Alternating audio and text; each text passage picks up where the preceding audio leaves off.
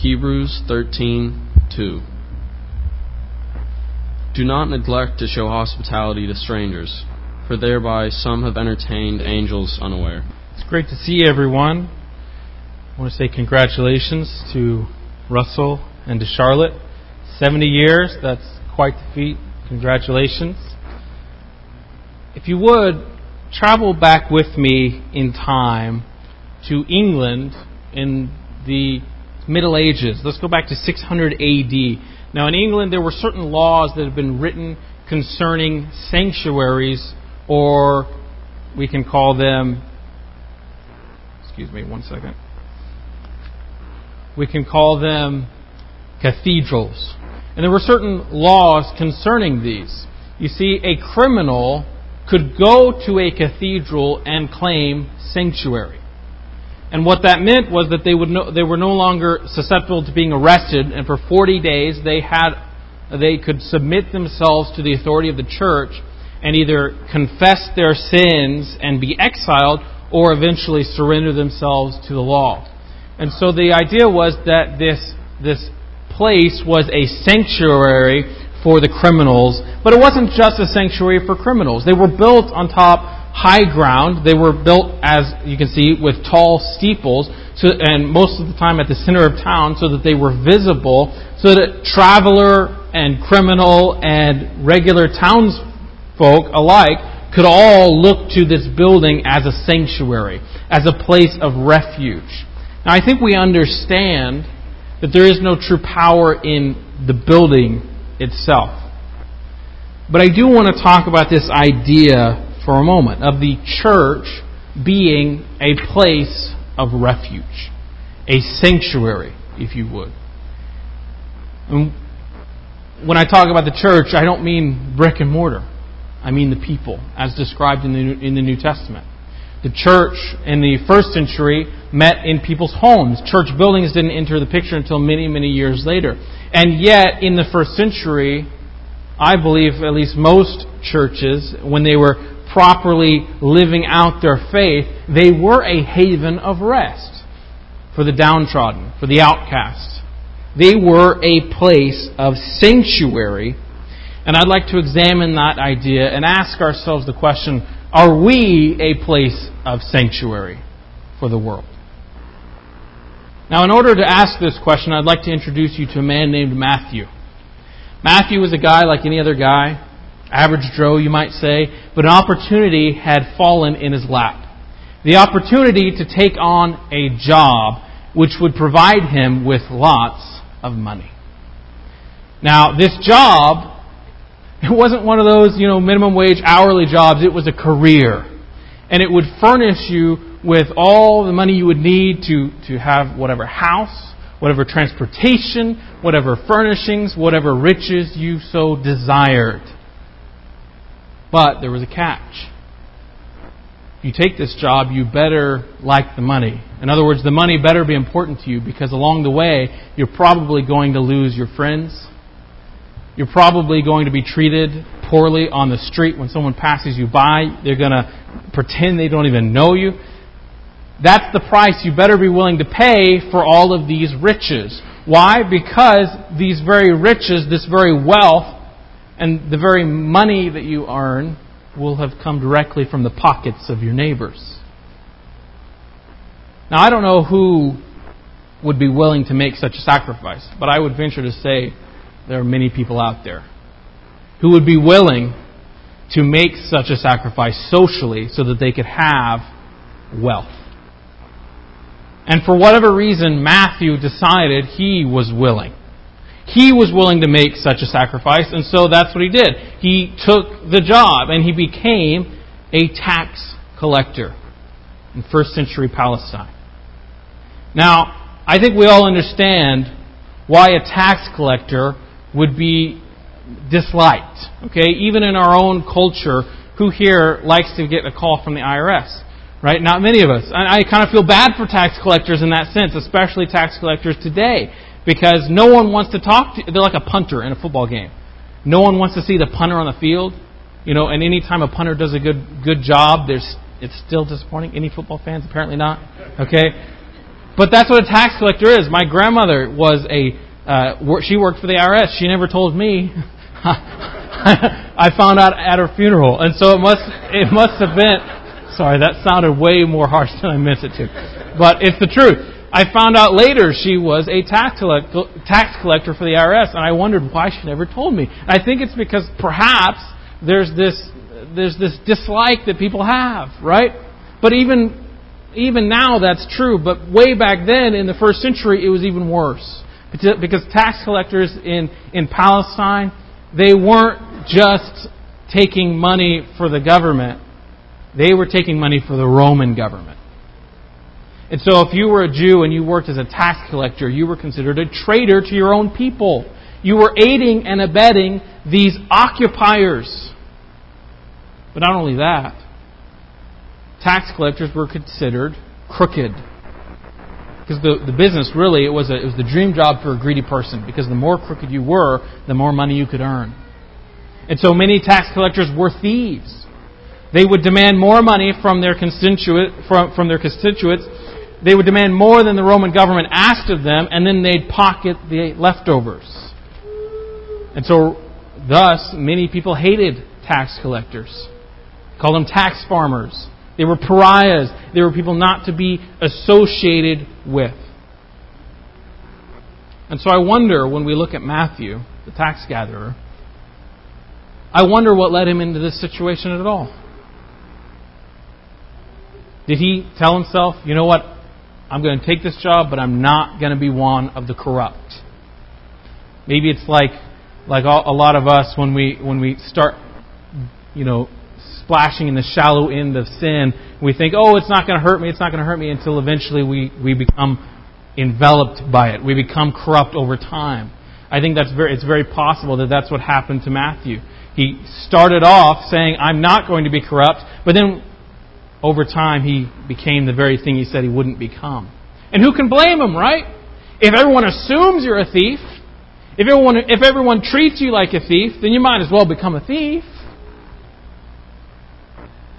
I wonder if he felt regret. I wonder if there was a moment when he thought, if only I could go back. And yet, there's a point when you've gone too far, isn't there? There's a point when you've gone too far and you can't come back. When you've stolen the bread out of a child's mouth, their parents don't tend to forget that, do they? So the only people he's able to associate with are people like him. And the only way to be a part of that club, the only way to be a part of this social club, is to sell your soul to the idol of money and wealth and become a thief like all of them. Now, we don't know all the details with Matthew. Most of what I said is speculation, but I do believe it's fair speculation given the text we're going to be looking at. And when we meet Matthew in Matthew chapter 9, we find him sitting at his booth, his tax collector's booth at Capernaum. And I want us to understand, he's down at this booth by the Sea of Galilee. This is not a place that people visited by choice. And so when Matthew heard that the traveling teacher, Jesus, was coming into town, I, I can't imagine, or I don't think that Matthew imagined for a second that Jesus would pay his booth a visit. And if he did, I don't think he thought Jesus would have anything nice to say to him. Right? He's a religious leader. He's a rabbi. What, he, he's met people like that before, and all they've done is stuck their nose up at him. They've, they've looked down on him. They thought of him as a traitor, as a sinner, as part of the, as a pariah, as one to be shoved to the side. Right? He'd gone through life with people who were not happy to see him, but simply put up with his presence. And he had met religious leaders before. And so when he hears Jesus is coming into town, he probably thought, Jesus will treat me just like every other religious leader. Probably. And yet, I I know that what he heard about Jesus must have been different. Right? Here's this guy who has no money, no wealth. He travels around and he heals people for free. He doesn't take any money from them. And instead of buying possessions to, to fill his own emptiness, this guy empties himself for others. And so Jesus is different. I don't know what he thought, if there was any hope at all in him, but we see him in Matthew chapter 9 sitting in his tax collector's booth, and here comes the crowd. And at the center of the crowd, there he is, this teacher he's heard so much about. And Jesus is making eye contact with the people in the crowd. He's, he's talking with them. He's changing them. And then he makes eye contact with Matthew. He zones in. You know, I imagine the scene that he's in the crowd and Matthew thinks he's like a fly on the wall watching, and then suddenly Jesus' eyes just zoom in right on Matthew. And there he is. And Jesus says to him, Follow me. Matthew chapter 9, verse 9. It says, As Jesus went on from there, he saw a man called Matthew sitting at the tax collector's booth, and he said to him, Follow me. And he got up and followed him. I love how simply that's put. I think Matthew's been waiting for something like this. I think Matthew's been waiting for an opportunity like this to come around, but he never thought it would come in the form that it did. And Jesus, in front of all this crowd, in front of everyone, makes a tax collector one of his twelve, one of his apostles. One of those who would be a part of his inner circle. Think about that. Now, I, I know I've talked about this before, that the 12 themselves, they were not, let's say, great examples of upstanding citizens that, that, that we oftentimes think of them and nowadays. Right? One was a zealot. In other words, he was kind of a rebel against the Romans, right? And now here we have Matthew, who's a tax collector, considered by society, by culture, to be a pariah, to be a sinner, and yet here he is among the inner circle of Christ's uh, followers. And that is because with Jesus, there is sanctuary. With Jesus, there is a haven of rest. With Jesus, we can leave our past behind we can enter into his inner circle, into his family of brothers and sisters, and we can change. We can leave our past behind. And it doesn't matter what we were before. It doesn't matter what sins we had committed. It doesn't matter the way our society views us. Because Christ is a sanctuary for the downtrodden and for the outcast. Jesus knew Matthew. He knew every sin he'd committed, every thought he'd had. He knew every person he might have cheated. In the same way, Jesus knows you. He knows all of us. He knows every thought you've had, every website you've visited, every bad word you've spoken. Jesus also knows your regret. He heard you when you called out to him and he offers a place of sanctuary. And he says the same thing he said to Matthew, he says it to you follow me. Because with Jesus, there is sanctuary for all criminals and outcasts, for all those who feel downtrodden, for all those who are slaves of sin. With Christ, there is sanctuary. But not only is there sanctuary with Christ, there's also sanctuary with his followers. Let's go ahead and read the next verse, verse 10. Says, Then it happened that as Jesus was reclining at the table in the house, behold, many tax collectors and sinners came and were dining with Jesus and his disciples. Now, most believe that they're reclining at Matthew's house, that after Matthew follows him, he takes Jesus and the twelve to his house. Now, just think about that for a moment. At least Peter, Andrew, James, and John were from this general area of Capernaum. Peter was married to a woman from Capernaum. And they were all in Galilee. And anyone who was in this general area, they had to go to Capernaum to pay taxes. Here's my point Peter, Andrew, James, and John knew who Matthew was.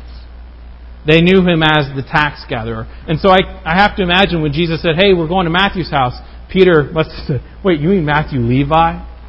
The tax farmer? Can you imagine how tempted they must have been as they walked into the house to look around at all the riches and say, hmm, so this is what my money bought?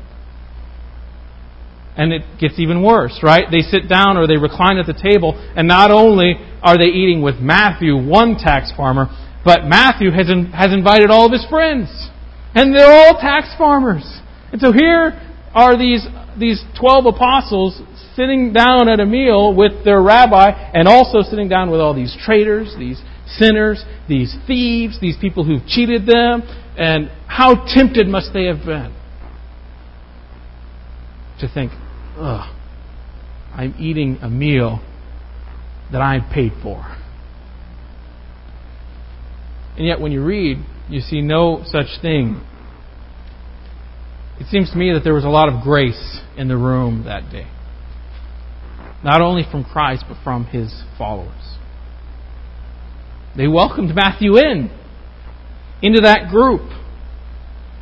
And they eat with him. They share a meal with him.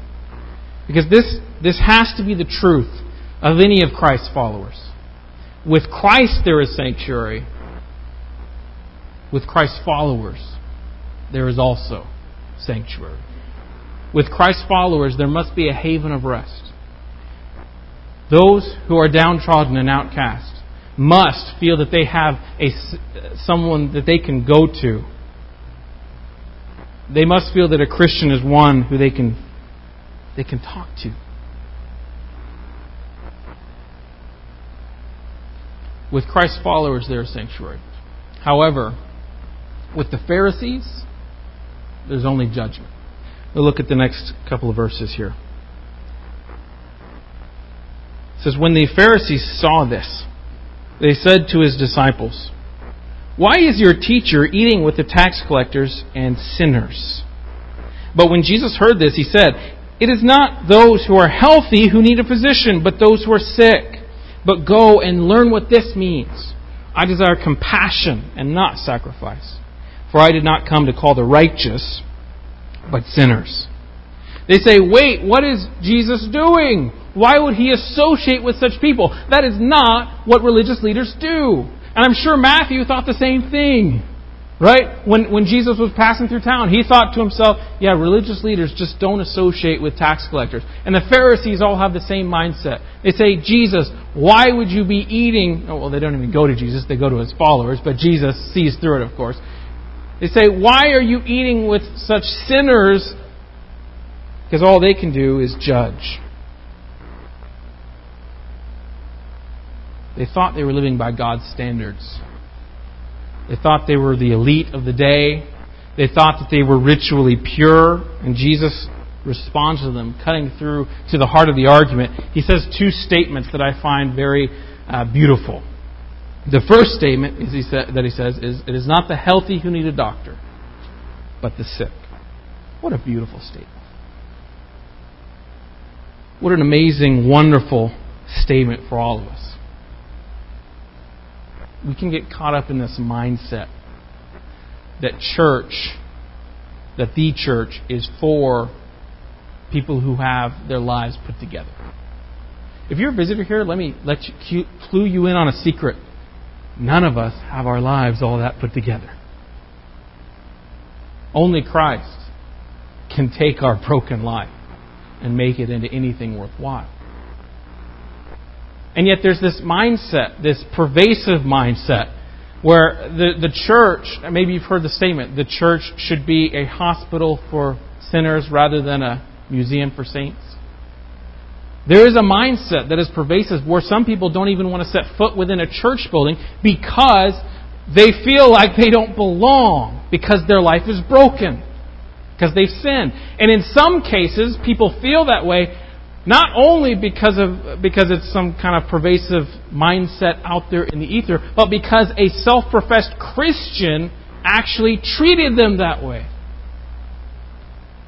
Because the truth is, there are Pharisees among us even today.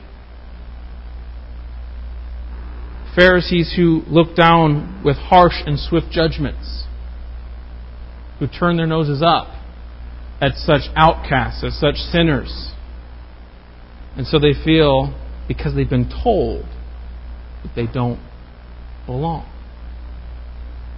That is not the church as is described in the New Testament. The New Testament church is a sanctuary and a haven for the sinners of the world. And so Christ tells them, He says, I didn't come to this earth to pat the righteous people on the back. I came to save sinners, which would include all of us. The second statement he makes in verse 13 is a quote from Hosea chapter 6 and verse 6, where he says, I desire mercy and not sacrifice. And I believe what he's doing here is that he's challenging the Pharisees' instinct. Their instinct was to be ritually pure, right? And really to rely on their ritual pureness. Right? They followed every law they could think of, you know, at least these the laws that were very physical in nature. They followed all of these laws and they thought, "Okay, I'm a righteous person because I've done these things." And Jesus he's pointing out that even though they they've done these things, even though they've considered themselves ritually pure, they've completely neglected what it is to live out the character of God because they're neglecting one of the most important commandments. The law of Moses had many ordinances, but what two ordinances did Christ say was most important? Love the Lord your God with all your heart, soul, and might. And second is like it, love your neighbor as yourself. And when you fall, follow, you, may, you might follow all the laws of the Scripture, but if you don't follow that law, then you're breaking the whole law. This is the exact point that James makes in the book of James, chapter 2. Go ahead and turn there. James chapter 2, verses 1 through 10. James says, My brethren, do not hold your faith in our glorious Lord Jesus Christ with an attitude of personal favoritism. For if a man comes into your assembly with a gold ring and dressed in fine clothes, and there also comes in a poor man in dirty clothes, and you pay special attention to the one who is wearing the fine clothes and say, You sit here in a good place, and you say to the poor man, You stand over there, or sit at my, down by my footstool. You have, not ma- have you not made distinctions among yourselves and become judges with evil motives? Verse 5. He says, Listen, my beloved brethren. Did not God choose the poor of the world to be rich in faith and to be heirs of the kingdom, which he promised to those who love him? But you have dishonored the poor man. Is it not the rich who oppress you and personally drag you into court? Do they not blaspheme the fair name by which you have been called? And then verse 8, which I believe is a key verse in the entire book of James, he says, If, however, you are fulfilling the royal law, according to Scripture, you shall love your neighbor as yourself. You are doing well. But if you show partiality, you are committing sin and are convicted by the law as transgressors. For whoever keeps the whole law and yet stumbles in one point is guilty of all. James says, you might be able to follow every other law, but if you're looking down on other people, you're breaking the royal law, which is love your neighbor as yourself. And if you've broken one law, you've broken all of them. So the Pharisees were not following the law at all. And neither are we. If we are looking down, if we are making swift judgments, if we're making assumptions, if we are turning up our noses at the downtrodden, at the outcast, at, and people that we shove into these categories that we dare not associate with. That's the Pharisaical mindset, the Pharisaical lens. Let me ask you a question, and this will be the question I keep coming back to throughout the rest of the sermon. Through what lens do you view people? I used to be into making movies. I still love movies, but uh, I used to make films like in high school and college. And uh, they have different cameras, right, for different types of uh, th- scenarios. They also have different lenses, right? You put different lenses on different cameras for different purposes and for different types of scenes, right? There's the wide angle lens, there's the fisheye lens, and then there's, you know, the telephoto lens. There's all these types of lenses, right, that go onto the camera. You use a wide angle lens if you want a small, if you want a scene to feel vast, right? You can make a small room feel big with a wide angle lens. Well, in the same way, I believe each and every one of us, that includes you, by the way, I think each and every one of us view the world through a somewhat distorted lens.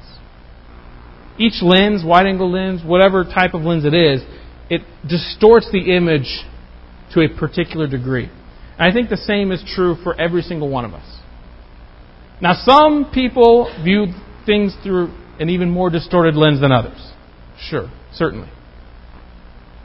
But I don't think any of us have the ability to take in all information objectively without our own personal biases, without our own personal feelings getting in the way.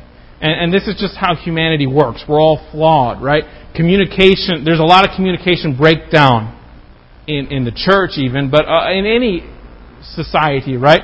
Humans can have a hard time communicating sometimes. I think it's because we view things through different lenses, where somebody says one thing and the other person hears something completely different. So my point is, we all view things through a lens of some kind that distorts the image.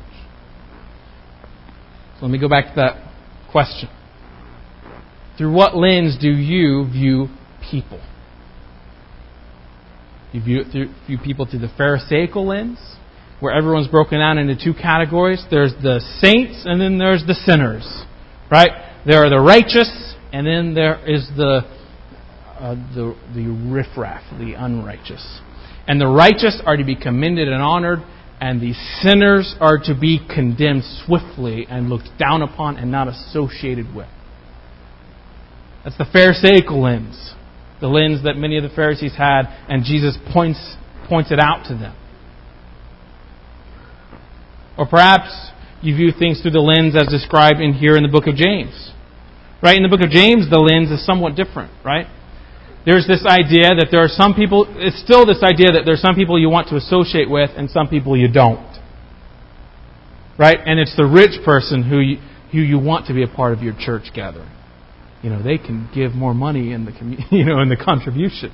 They can, uh, you know, having a rich friend is a, is a good thing. So, if a rich guy comes into our small group, we got to do everything we can to make sure they have a good time.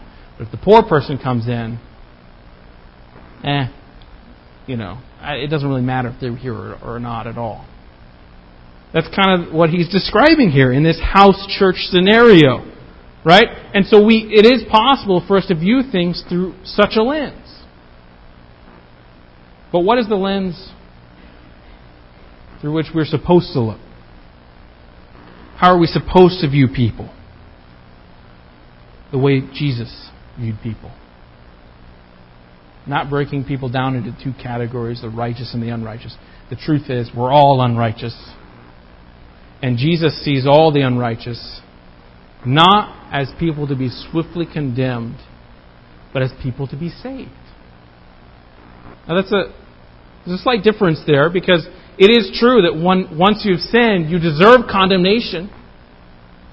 But Jesus came to seek and to save the lost. So there is this righteous kind of righteous, you know, anger that is that is possible for, for us to have. There's a righteous condemnation of, of sin that we should have. But the way in which we view people, the lens through which we view people, should always be through the lens of people who need rescuing, not people who need condemnation. That's how Jesus viewed people. That's how Jesus viewed Matthew. Jesus tells the Pharisees, and, after he's made these two grand statements, he tells them, I didn't come to call the righteous, I came to call sinners. And I think that's a direct reference to Matthew. Because just a couple verses earlier, he called Matthew to follow him. Saying, look at, so Matthew becomes this great example. Let's, let's look at him for a moment. Just imagine for a moment what assumptions people probably made about Matthew as Jesus was walking by. The people in the crowd, they may have glanced over, they may have seen the tax collector, Matthew. They probably made several assumptions about him. And the Pharisaical lens, the Pharisaical mindset, doesn't allow for the possibility of people to change. Think about that. They're a sinner, they're always a sinner. Otherwise, you know, you'd try to change them, right? You'd try to help them. But uh, the Pharisaical mindset says, oh, they are a sinner and they'll always be a sinner. There's no possibility for growth. There's no possibility for, for change or salvation. And so I'm sure there were many people in the crowd who thought, oh, once a tax collector, once a thief, always a thief. But Jesus views people not only as sinners in need of salvation, but as people with great potential. What great potential did Matthew have? Well, here's one thing. We're reading from a book that he wrote through the power of the Holy Spirit. He wrote an account of Christ's time on this earth, Christ's ministry on this earth. An account which has been instrumental in the salvation of countless souls. If Jesus had seen Matthew and thought, oh, he's a sinner, he'll always be a sinner, Do you see how making such a judgment call can almost become a self fulfilling prophecy?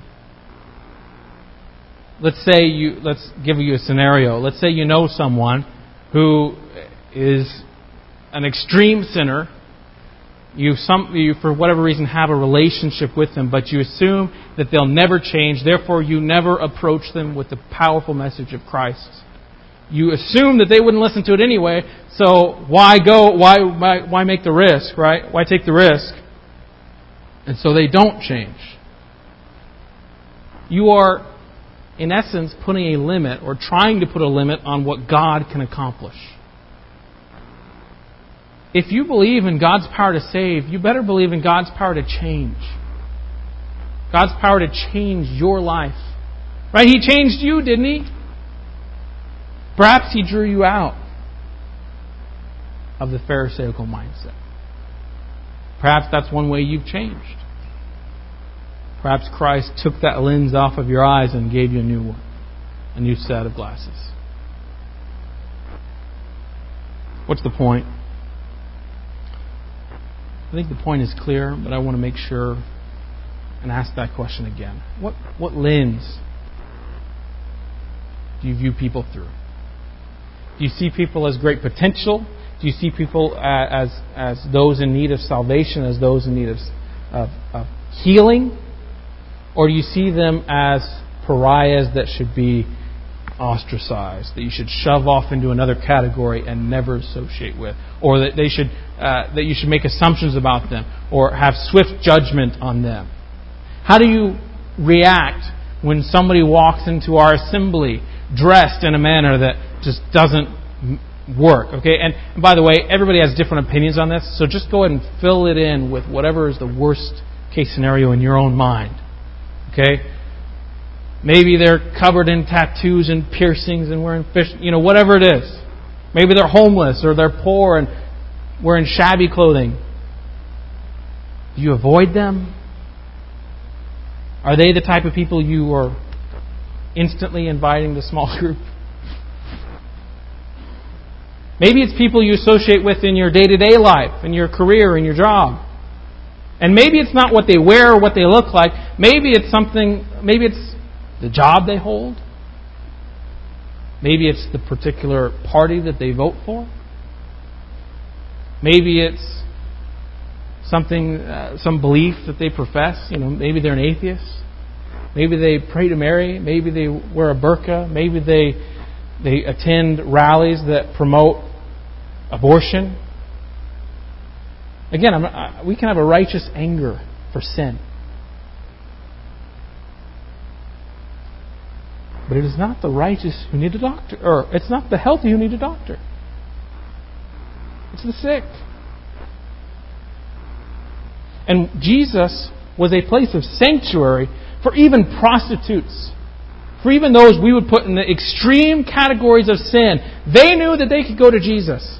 Do the same types of people know that they can come to you? That's the question. my hope and my prayer is that all of us will become a sanctuary to the lost. Not, not a beacon of condemnation. The lesson is yours. I hope that it has touched you in some way. God's Word has such power. If you're here this morning and you feel maybe a little bit like Matthew, where you've gone too far into sin, there's no escape, there's no way to get out of it, well, I hope that you can see from Matthew's account that's simply not true. That Christ offers a beacon of rest. And in Matthew's very account, Jesus says, Come to me, all who are weary and heavy laden, and I will give you rest. Jesus offers a haven of rest. And if you need to come to Him, please come as together we stand and sing.